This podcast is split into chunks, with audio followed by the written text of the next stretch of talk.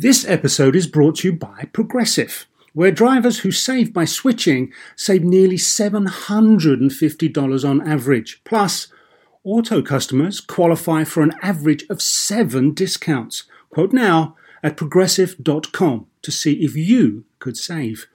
Progressive Casualty Insurance Company and affiliates, national average 12-month savings of $744 by new customers surveyed who saved with Progressive between June 2022 and May 2023. Potential savings will vary. Discounts not available in all states and situations. So why do you want to learn a new language? I'll tell you why. Because ¿dónde está el baño? Can be a very important question at times. You know, Rosetta Stone is the most trusted language learning program, available on desktop or as an app. Fast-track your language acquisition with immersive lessons designed to teach you to pick up languages in a natural way. I love the fact that I can go from my laptop to my phone to pretty much anywhere and learn the language of my choice. Not to mention, I'm bringing my communication skills to new heights. Don't put off learning that language. There's no better time than right now to get started. For a limited time, StarTalk Radio listeners can get Rosetta Stone's lifetime membership for 50% off. Visit rosettastone.com/StarTalk. That's 50% off unlimited access to 25 language courses for the rest of your life. Redeem your 50% off at rosettastone.com/StarTalk today. Welcome to StarTalk, your place in the universe where science and pop culture collide. StarTalk begins right now.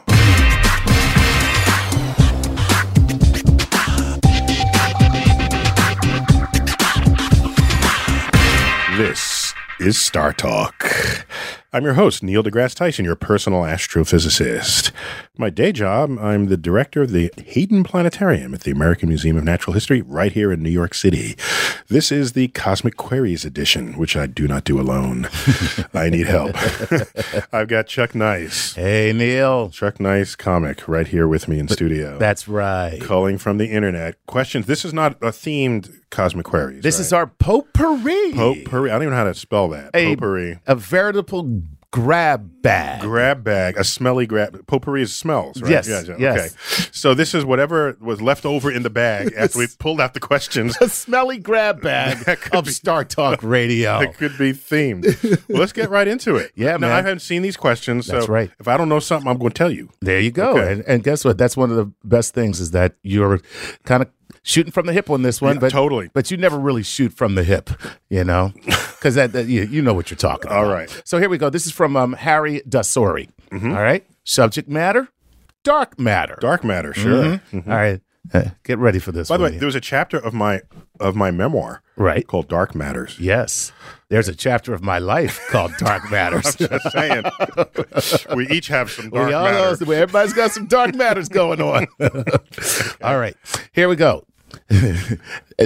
Let me finish before you freak out. Okay? I'll go. I've witnessed ghosts and several experiences that have made me a believer in the supernatural, or what some would call spiritual existence. And whose question is this? This is from Harry Dasori. Harry Dasori, okay. Mm-hmm. My question to you, Neil, is can the expansion of dark matter in the universe be the accumulation of souls of all the planets in the cosmos? Some speculate that soul has weight or a value of weight. Impossible to prove. Okay, well, so where shall we begin? Yes, so I don't know. He wants to connect his personal experiences with ghosts with the dark matter in the universe. Right, so what he's saying is these apparitions that he has experienced, clearly they must have some type of mass or weight. Could dark matter actually be the accumulation of all such apparitions as the ones that he's experienced? All the souls. Okay. All the souls. So a couple of things. Let's tackle souls for the moment. Okay. All right? Back when X-rays were invented, discovered by Wilhelm Röntgen, who's a German physicist. He, in fact, he won the first Nobel Prize in physics in 1900 for his discovery of X-rays. Soulful people of the day said, if X-rays can see through matter and through the human body, maybe if we X-rayed a body that was dying, we'd be able to see the soul leave the body. What? No, there you go. And so they attempted these experiments, and nothing. They didn't see nothing. Right. Thank God the person was already dying. Exposing them to all those X-rays like that. And in a rare moment, we're thanking God for someone dying. Right. Okay. All right. So first there was that. All right. Second, the instant you die, which has a fuzzy. We don't really. I tweeted recently, the next person who is brought back to life after being pronounced clinically dead, it seems like we need to start redefining what dead is. If you keep coming back because you were clinically dead, right? Maybe clinically dead really isn't dead. All right, true. Right. So the point is, there was some movie called 23 whatever. Remember this movie? Yes, I know what you're talking about. 23 ounces or some crazy. Yeah, 23 like grams. 21 grams. 21 grams, right. It's just BS. If you're alive and then you're dead and you're on a scale, your weight doesn't change. All right. Gotcha. Unless you evacuate your bowels and it spills off the scale onto the floor. Right. Okay. Plus, most people don't know how much 21 grams actually is. Do you know how much it's like the weight of a nickel? I mean, it's not very much. No, it's not a lot at all. It's not a lot at all. Right. So I know because of my past use of cocaine. Because drug dealers were metric long before any American got involved. How many grams? Whenever I meet somebody who knows the metric system, I'm like, you've done a lot of drugs, haven't you? Oh, he sold them. So the point is, when you die, you have way more than that of just leftover urine and bowel contents. So, and your sphincters relax and it all comes out of you, right? But if you're not careful about how you make those measurements, you could be led to think that you weigh less at death than you did it alive. But so if it's soul in terms of the mass of the soul, if you want to believe there is one, there's no evidence that it has mass. Right. That's number one. We know approximately how many people there have been ever born. It's about 100 billion plus or minus. Okay. So 100 billion times any number is really, no matter what number you're multiplying it by, it's going to be small compared with the mass equivalent of the dark matter of the universe. Right. Now, he's saying the souls of all the planets. So he's going to have to believe that there's life on other planets that has souls. Correct. And so it's the sum of all the souls. And there's no evidence for that. Now, one of the things science does that nothing before science did was establish something that is objectively true. So if I say, I saw it, it's real. Well, was it in your head or was it actually real? Right. What are the qualifiers of seeing? Exactly. Science allows us to distinguish something that's happening in your head from something that is objectively true that everybody can agree with, as well as apparatus that we have built to make the measurement. Correct. So what he needs to do is find the ghosts, grab, put them in a net or something, bring them to the lab, or get more than himself as witness to these ghosts. Correct. Then we can start making measurements. Until then, we kind of have to sort of. I'm left saying that it's all going on in his head, and therefore we don't have to explain cosmic forces that affect the birth of the universe based on what he sees out of his own head. Right. So basically, in the corporeal world, Harry, you are out of your mind. No, in other words, just to be fair to his question, he may have surely been seeing ghosts. Right. That doesn't mean the ghosts are objectively real. That's all I'm saying. Right, exactly. The human mind is a complex place. We still don't understand. A whole new field called neuroscience is being born as we speak. To determine why we see these things. To try to handle these things. Right. So I'm not saying he's not telling the truth about what he believes he saw. Exactly. But whether it's an objectively true thing is a whole other thing. It could be true. It could just be his truth based upon his drinking of mushroom tea. The LSD is what made it true. Or if he hasn't, and he does, that would take it a whole other notch. Exactly. You're listening to the Cosmic Queries edition of Star Talk Radio. I'm here with Chuck Nice Comic, tweeting at Chuck Nice Comic. That's correct, sir. You got it. Star Talk Radio. We tweet as well at Star Talk Radio. And find us on the web, startalkradio.net. We'll be back in a moment.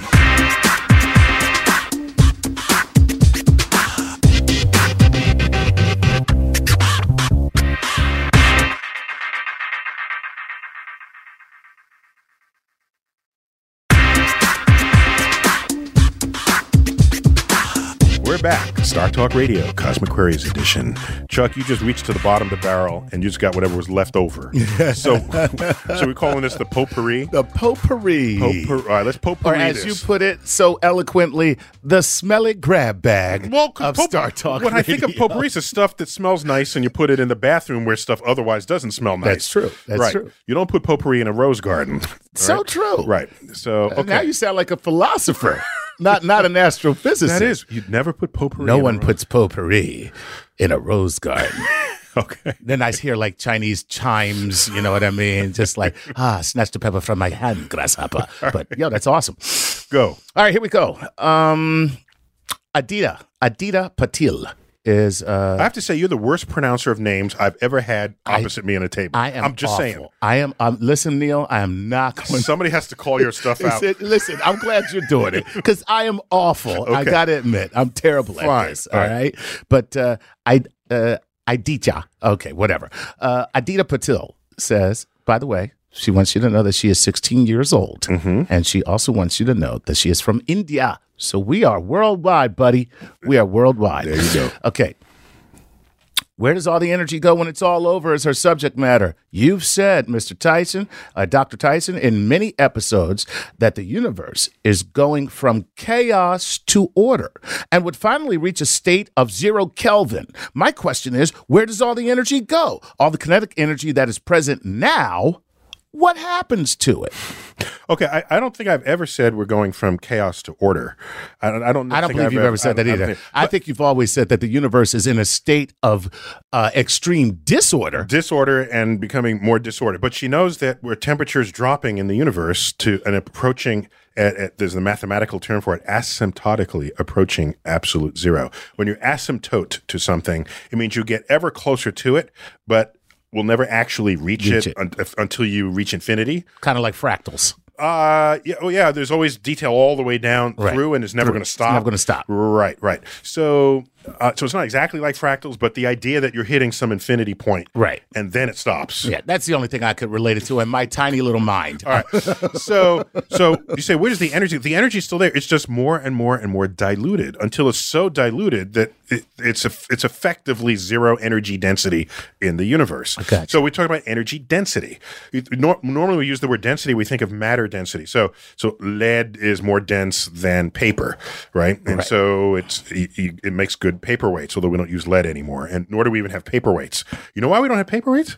No. Because we don't have fans inside of offices because we have central air conditioning. Yes, which is exactly why the register above my desk keeps blowing the papers off my desk. Sorry. Does it seriously? Yeah, all right. Yeah. Well, whatever it is, it's less than what a fan would have done back in the day. So here we have the universe expands, temperature drops, asymptotically approaches absolute zero. Okay. It's the density of the energy that continues to drop. So the energy doesn't go anywhere. The total energy is the same. Correct. It's just diluted to the place where it is effectively zero energy. It is so dilute, just go home. Right. Okay. So that's what's going on there. Yeah, that makes sense. And by the way, the opposite would be true. In a collapsing universe, the energy density would be going up. Okay. And the universe would be getting hotter and hotter and hotter over time. Okay. Yeah, that'd be a bad thing, though, right? Yeah, I'd rather end in ice than in fire.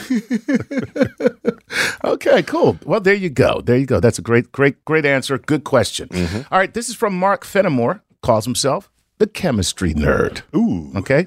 Here it is. Dr. Tyson, if a freshly brewed cup of coffee was placed into a pressurized, help me out here, adiabatic adiabatic container and exposed to the vacuum of space while being shielded from the sun or starlight. How long would it take for said coffee to freeze? What is the mechanism for energy transfer in this case? Well, if it's not exposed to the outdoors, right? Well, what you'd have to do is expand the volume. It's in a cavity, and if you expand that cavity, the energy has to now dilute, and there'll be a point where it dilutes so low that you freeze what's there. So that adiabatic is a physics term, a chemistry physics term that refers to whether you keep pressure constant and change the temperature, or keep the temperature constant and change the pressure when you're doing these experiments. Gotcha. And so, by the way, if you just had a canister there and if it was completely insulated, the temperature would never change. Right. But it's you cannot completely insulate something because there's always a molecule or something attached, communicating with the one adjacent to it, and either with light energy or with vibrational energy. So it's going to cool down no matter what. Okay, so right. The fact is that even if it were completely insulated, the fact is you can never completely insulate something. Yeah. Is that what you're trying to tell me, Dr. Tyson? Right. So, yes, that as well as if you want to sort of expand the volume, because there'll be pressure in there because it's a warm cup of coffee. Okay. If you try to expand the volume, what will ultimately happen is the energy density will drop. And then at some point, it will actually freeze. Yeah, if you keep doing that, yeah. Right. Yeah, you can drop it so low. But maybe you'd have to evaporate all of the coffee before that happened, and then it's gaseous, and then the concept of freezing no longer matters. So as material changes state, it's a fascinating thing, actually, that we don't spend enough time on in school, I think. Now, just think about it. Here's this water, and then you drop the temperature, then it becomes solid. Right. A liquid becomes – imagine if you had never seen ice. Just imagine. I mean, there were people who grew up in the tropics, never saw ice in their life. That's right. And then you just take water, put it in some cavity, and you pull it out, and it's solid. They're not even going to believe you. He has magic. If physicists never told people how we do stuff, we would just be people. We would be the gods of our culture. True, because we would have powers that they think were divine. Exactly. You know what? It's so funny. As a quick aside, there is a great show for kids, and it's really trippy. But it's called Adventure Time, and there's a character. She's a scientist, and she is constantly railing against the people of the kingdom because they believe in magic. Okay. It's awesome. That's great. All right. There you go. What else you got? Mm-hmm. Let's move on to Jeremy Zuccaro. Mm-hmm. Okay. I got that one right. Jeremy Zuccaro. You can at least try to put a little Jeremy Zuccaro. Zuccaro. Yeah. There, sure. Zuccaro. Okay. Mm-hmm. There we go. The most interesting man in the world, Jeremy Zuccaro. Jeremy Zuccaro. Go. Okay. Could intelligent life have evolved on Earth in the distant past? There seems to be little evidence to support this idea, but would there be?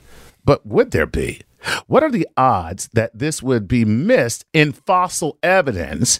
And is there physical reason why this could not have happened? I think about this all the time. Do you really? Yes. Okay, cool. I lay awake at night thinking about this question. Okay, cool. Because what I do is I ask, if civilization ended today, how long would it take, given the earthquakes and volcanoes and other geologic forces on Earth, how long would it take for every trace of our civilization to be gone? Completely gone, being sucked into the magma of a volcano and coming out as a fresh rock. Right. All right. So jump-starting the geologic record. And I've spoken with some geologists about this. It would be billions of years. It's not... Oh, okay. Yeah, it's a while because you have to get every bit. We're everywhere on Earth, not basically. Right. You have to get every bit of land mass deep enough down so that it's completely wiped out, right? And melted down and reshaped into the next. Because round the of Earth is literally remaking itself. It is over time, right? Yes, it is, and it has to be sort of uniform enough so that there's no trace. So I said, could there have been an intelligent civilization in the past? And I think not. I think not. First, because it would take a long time to completely wipe them off the map. Second, complex life is an evolutionary trajectory. Gotcha. You would not have had single-celled life forms 3 billion years ago popping into a multicellular intelligent life form overnight, making a civilization and then disappearing again. Mm-hmm. You have to track it through the growth of complexity in the evolutionary chain. And when you do that, you only get sort of big-brained, if intelligence derives from big brain, you only start getting big-brained mammals after the dinosaurs are taken out of the picture. Gotcha. And that was 65 million years ago. Right. Our mammal ancestors scurrying underfoot trying to not be hors d'oeuvres for T-Rex. Only when T-Rex got taken away did our mammal brain start getting big and become anything that we call intelligence today. Gotcha. So now, when you look at that trajectory, is what you're saying that the Earth has not been here long enough for that trajectory to have taken place in the past and then been wiped away record-wise, so that we are finding ourselves in that place again today? It's a combination of not only that, you would not expect complex neurological organisms, organisms with complex neurology, to have been around long enough ago, given the time it would have taken to create such a creature. Gotcha. As the evidence of the fossil record shows. Fantastic. So there you have it. There you go, man. That's a great answer. When we come back, more of Cosmic Queries Potpourri Edition. You're listening to StarTalk.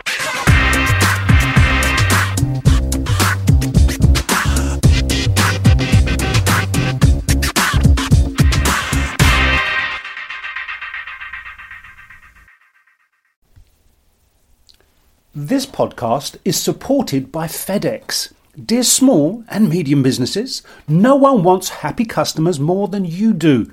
So you need a business partner just like you, like FedEx, who understands your passion for serving your customers because they have the same commitment towards you.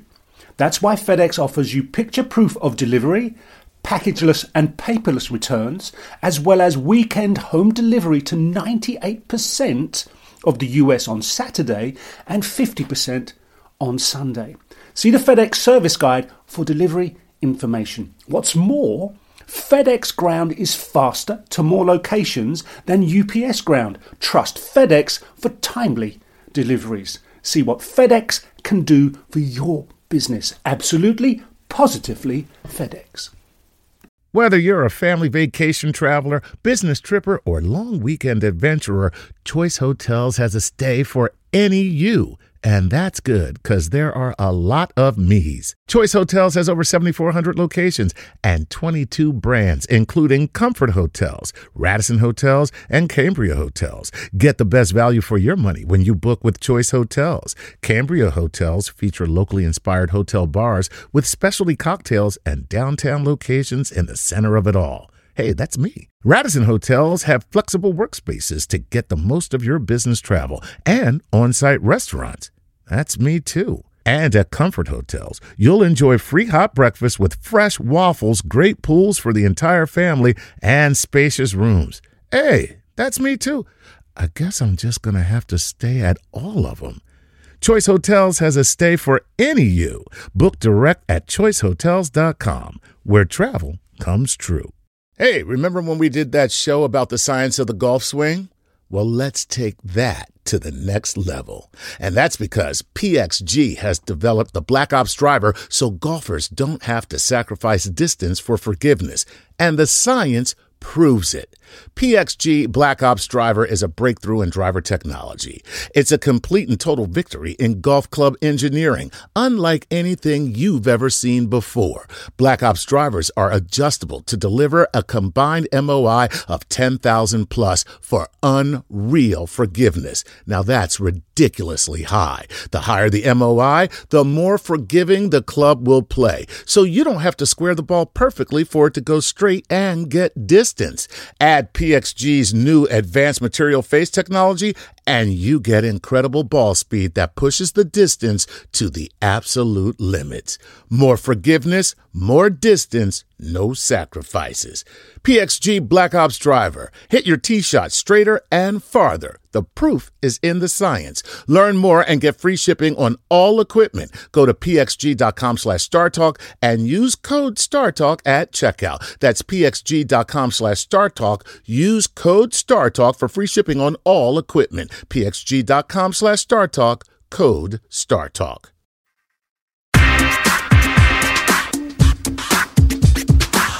We're back on StarTalk, Cosmic Queries edition. Potpourri. Chuck, what? You're the one who dug all these questions out of the bottom of the barrel because they didn't fit any other category. There's a question about whether there's past life on Earth. I want to add something to that. Go ahead. There's a lot of science fiction storytelling that has sort of aliens helping out our civilization. Yes. You know, like Stargate, for example. Stargate. You know, the pyramids came from some... aliens who came down, helped us build it, and then left. For some strange reason. Just like, hey, we need to go build some pyramids on Earth. In that spot, and then we're out of here. That's their sole purpose of coming here. These humans look like they need pyramids. Yeah, and they're not mechanical or anything. They're just stone. All. Just stone buildings that we are going to, because we're that technologically advanced. Let's give these people some stone triangles to drop in the middle of a desert, and then we're out of here. Okay. Yeah. So that I couldn't. That's what I was going to say. No. So the urge to think that ancient peoples could not have actually done these great structures. I mean, the fact is they have the same brain that we do. We do. Right. And so they have less technology, but they're not any less smart. Right. In fact, some could argue that they're smarter. Absolutely. So I'm always upset when we want to credit some intelligent aliens for stuff that our own species did here on Earth. Exactly. Give us some credit, man. It's funny because, you know, my son, who's 7 years old, and he said, well, how come, you know, if they didn't have anything technical back in the day, they could actually create these great buildings and things, but yet we don't seem to be as smart as they are. And I went, because they didn't have cable television, son. Exactly. That's why. And they had 100 years to build it. Right, exactly. It's none of this, look, we got to get this done by October. Right. No, exactly. No, pyramids is like, take whatever how long it takes. Right, you're lifetimes, and nobody cared. Right, we got number time. That's right. Great. All right, what else you got? Here we go.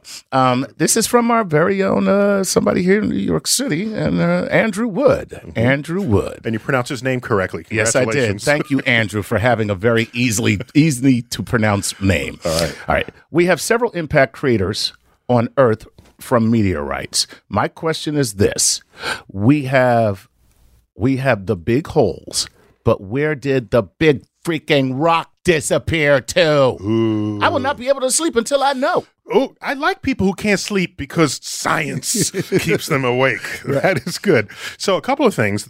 Probably the most famous hole in the ground meteor hole in the ground is in Arizona, right near Winslow, Arizona. In fact, I was just there filming for Cosmos. Oh, cool. Yeah, cool. Okay, you can't not go to the crater. Right. It's almost a mile across. And now is this the crater that they say may have wiped out everything? Is this the big... No. It was a bad day in Arizona when this thing hit. Okay. Or whatever it was called back then, 50,000 years ago. There's another crater that was found submerged under the Gulf, found primarily by the efforts of oil drillers trying to find out with gravity anomalies, because if it's oil or is it sand, is it sediment, and they found this ridge, and this ridge is the rim of a crater, and that's the one we trace to the dead dinosaurs. Gotcha. And that hit near Yucatan Peninsula, near what is now Mexico. And I once gave a talk, and I said... I said, near what is now Mexico. I said, but that's not what the dinosaurs called it. And someone in the front row said, yeah, they called it Mexico. That's actually funny. It's Spanish fluent dinosaurs. So, yes, we do have these craters. In the Chesapeake Bay area, we now know from space is a meteor impact. So, meteor impact created Chesapeake Bay. Look at that. Yeah, right there in Maryland. All right. So there you have it. So, what happened to the rock? Well, what happened to the rock? That if the speed of the asteroid, which is true in every case, is higher. So you have a speed and you can calculate how much energy it has for motion. We call it kinetic energy. Kinetic is motion. So write down that number, okay? You can calculate that. Right. Now you say, what's this thing made of? Is it rock? Is it metal? What's holding it together? Are there bonds? There are chemical bonds from one atom to another. There's a crystal lattice. There's some forces holding the thing together. Right.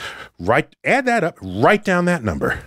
If the kinetic energy number is bigger than the number that's holding it together, poof, and the thing hits, where did all the kinetic energy go? Back into the object, and it explodes, vaporizes, goes to smithereens.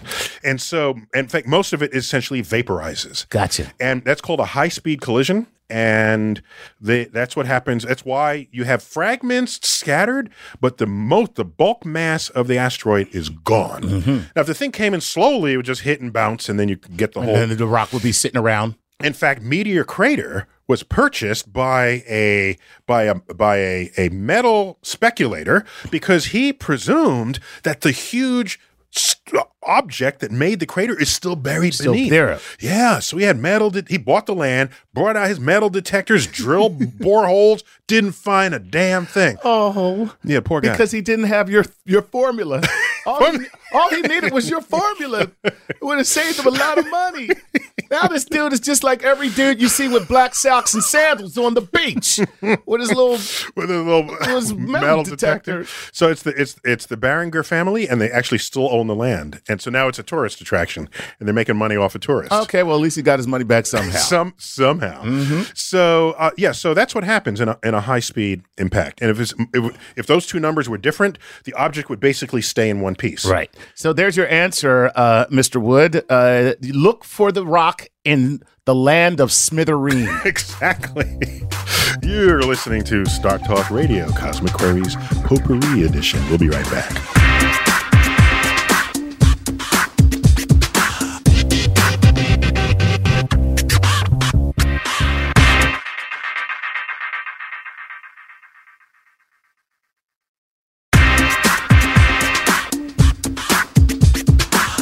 Back, StarTalk Cosmic Queries, Potpourri Edition. Chuck Nice. Hey, you reading me these questions? I haven't seen or heard any of them. That's right. You have not seen them or heard them, but I have them right here. Go for it. Okay, let's go to John Reitzka. Reitzka. Okay, you know it's John. I hope. I'm sorry, John. So, okay. Subject of the tides, and this is kind of something that we've touched on. Oh, me and tides go way back. Yeah, you and tides. Oh, me, just back up. You are the veritable prince of tides. See what I did there? Did you see what I did there? Okay. I thought it was the king of tides, but okay, fine. Okay. I've heard Neil mention in multiple episodes that the gravitational forces of both the moon and the sun combine during a full moon to create the highest tides on Earth. It seems to me that they should cancel each other out, being that the masses are on opposite sides of the Earth. It also seems that the highest tides should be during the new moon because the moon and the sun are both on the same side of the Earth.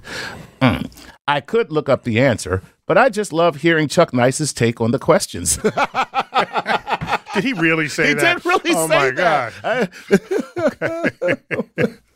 All right. So, listen, basically what he's saying is when the moon and the sun are on the same side, is there a greater pull? Right, so here we go. You ready? Go ahead, please. All right. So let's forget the sun for the moment. All right. Well, let's just have Earth and the moon.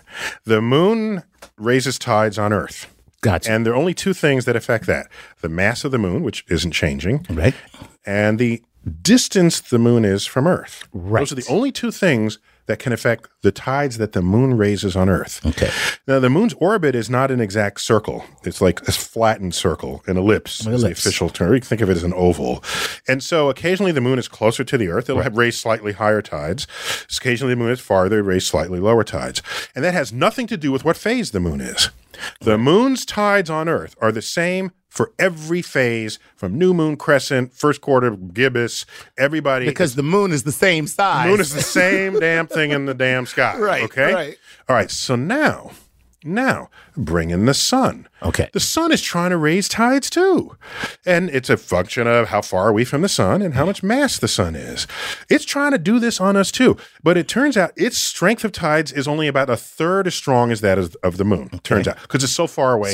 Distance makes a big deal with it makes a big difference with tides. Gotcha. Because the tidal strength varies as the cube of the distance.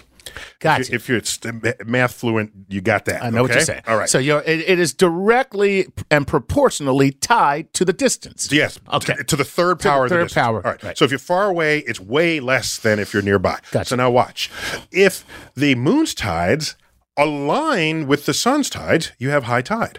higher than at any other time. Gotcha. If the moon's tide is at right angles to the sun's tides, they're each trying to bulge at right angles to one another. That's where they cancel out. Gotcha. Okay? That at right angles. And I think they call it the neap tide, all right? You'll still get a slightly high tide, but it's not as high as at full moon or at new moon. And here's how the tide works. You ready? Okay. So you have the moon and you have Earth. Mm-hmm. The moon is pulling harder on the side of the Earth closer to the moon than it is at the middle of the Earth.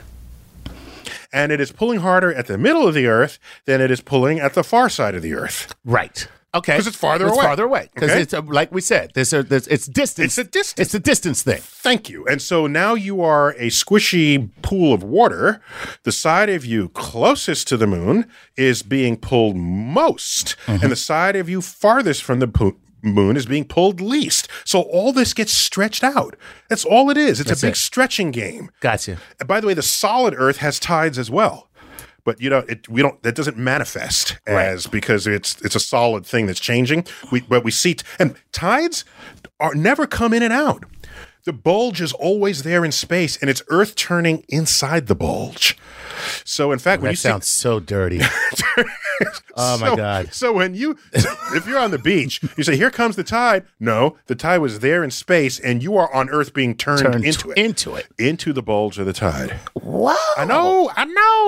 So now watch. So the moon stretches out the water, near side, far side. Right. The sun stretches out the water, near side, far side. So on new moon or full moon, everybody's lined up. Everybody's stretching it out. There you have it. It's all just stretch. It's basically a love triangle between the sun, the moon, and the water. However, when the triangle is at its finest, mm-hmm. It makes a straight line. Ah. Yeah, that's where you want your highest triangle. That's the highest triangle. I mean, the highest bolt is the straight line triangle. That's right. Yo, that's hot. You got it. You're still listening to Star Talk Radio Cosmic Queries. I'm here with Chuck Nice. We'll be right back.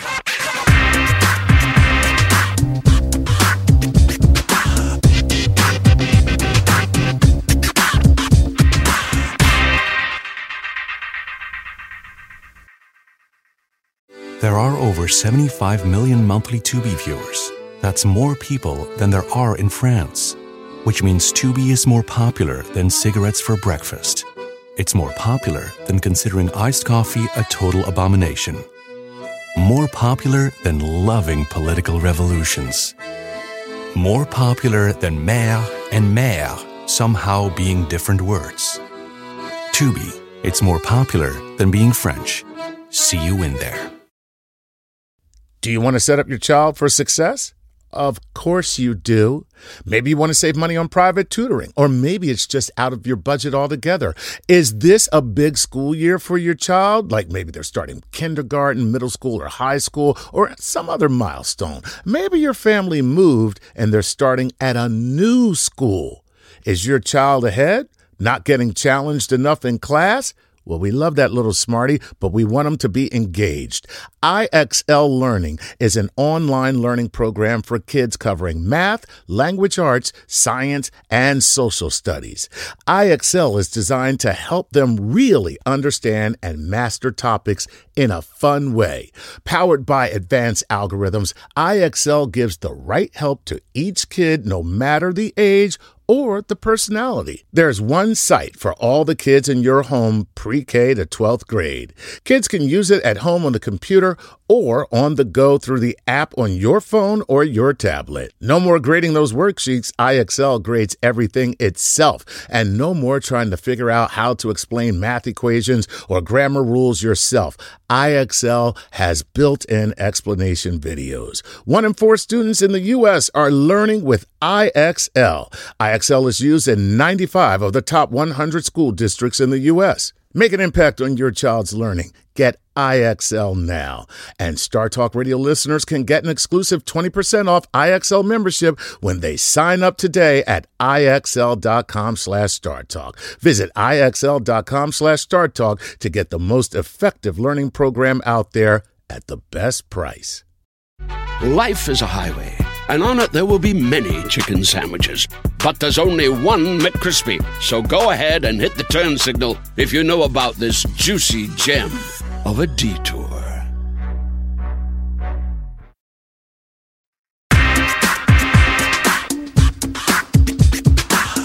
We're back. StarTalk, Cosmic Queries, Potpourri edition. But we're in the final segment, which means what? Lightning round. Lightning round, because I take so long answering the questions that we got to pile them all, the ones I didn't get to in the last segment, and I'll blow through them soundbite style. Okay. All right. Are you ready? Let's do it. And that's the sound you'll hear at the end of the question. End of the answer. Go. Amputees in Space from Jeff Lowe wants to know, hey, just curious to hear your thoughts about whether amputees in space would do well, since there's less muscles to atrophy. I'm also curious to hear if there would be effects from zero-G on organs. You know, after all, the heart is a muscle, but it's constantly working, even in space. Yeah, so amputees in space, you're not walking anywhere. So, in fact, the space walk, you're not walking. It's called space floating. It's space floating. So, in a way, you don't really need your legs. So, amputees, I think, would do very well space walking.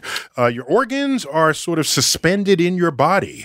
They're not loose to float around and get out of alignment if you go into zero-G. Plus, when you lay down horizontally, your heart does not work against gravity. It pumps blood horizontally, and that's like it not working against gravity. So your heart would be just fine in space. Okay. But it was not obvious. In the early days, we didn't know whether you could swallow in space. Does your saliva know to go down your throat? Turns out your body does a good job pushing liquids wherever they got to go. Next. Go. Here's one. How about Adam Caspi? Your biggest fan in Israel. That's what he said. Okay. From my limited understanding, nothing can travel above the speed of light. Why does light travel at exactly that speed? I understand that it can't travel faster, but why not slower? Even a small amount, like 2 meters per second. Light does travel slower when it goes through anything other than a vacuum. Ooh. Oh, snap. Yo, Adam! Light goes slower when it enters our atmosphere, which is why when you see sunrise, it's not actually risen yet. It is still below the horizon, because when it changes medium, this light slows down and it refracts, showing you the sun before it is actually risen. Light is at its slowest through diamond. It only goes 40% as fast as its speed in a vacuum through diamond. That's why there's all this internal reflection in your ring, and it looks radiant, because the light internally reflected multiple times before it came out, looking like the diamond itself is giving you light. Oh, thank you. Well, there you go. Yo, that was hot. That was hot. Yeah. All right, here we go. This one from Luke Schlonigan. Luke, yes, go. Luke. Aliens. On your Aliens episode, you said aliens the size of a solar system couldn't exist because it would take too long for a signal to travel from one point of the brain to another and for the alien to react. But what if it did not have a centralized brain? What if the decision-making capabilities were spread throughout? In other words, a couple little brains around that alien head. No, I didn't say life could not exist. I just thought it would be really clumsy form of life. Gotcha. If it stubs its toe, it would take 10 hours to respond to that fact. Or if something starts eating it, it won't know until it's way too late. It's just not an effective size to be life, if you're competing against the speed of light for you to communicate signals across your body. If it has regionally controlled centers, brain centers, right, then is it one organism? Oh, snap! There you go. Oh. I question whether it is in fact one organism. Luke, there's your answer. Okay. All right. Next. Cody in Iowa wants to know, in an extremely unlikely scenario, if you were to be touching or right next to a micro black hole at the moment of its formation, what would happen? Bad for you, good for the black hole. Yeah, if any part of you starts to enter the black hole, the black hole just eat whatever part of you it touches. That's all. Eventually, you are gone. You're gone. And the black hole burps. No, it doesn't even burp. Yeah, black hole 1, human 0. There you go. Next. All right, Cody, you are delicious to black holes. All right, this is from Matt Hosley.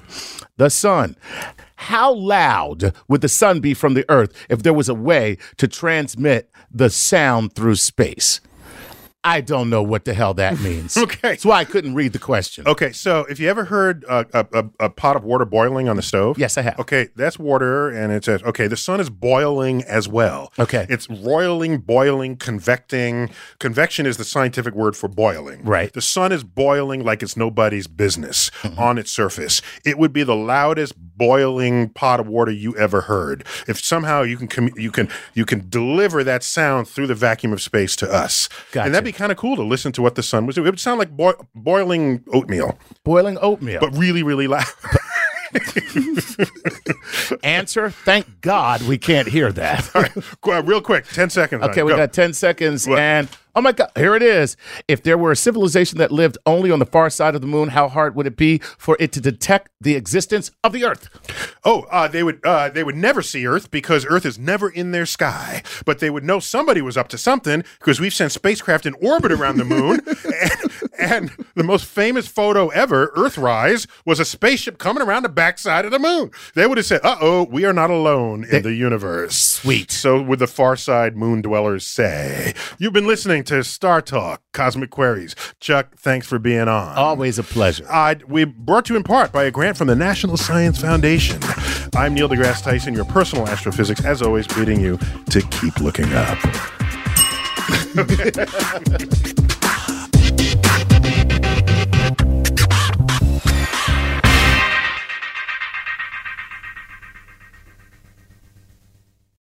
Life is a highway. And on it, there will be many chicken sandwiches. But there's only one McCrispy. So go ahead and hit the turn signal if you know about this juicy gem of a detour. Sometimes it takes a different approach to help you unlock your true potential. With Capella University's game-changing FlexPath learning format, you gain relevant skills you can apply to your career right away. Earn your degree from an accredited university and be confident in the quality of your education. Imagine your future differently at capella.edu. Capella University is accredited by the Higher Learning Commission. Learn more at capella.edu/accreditation.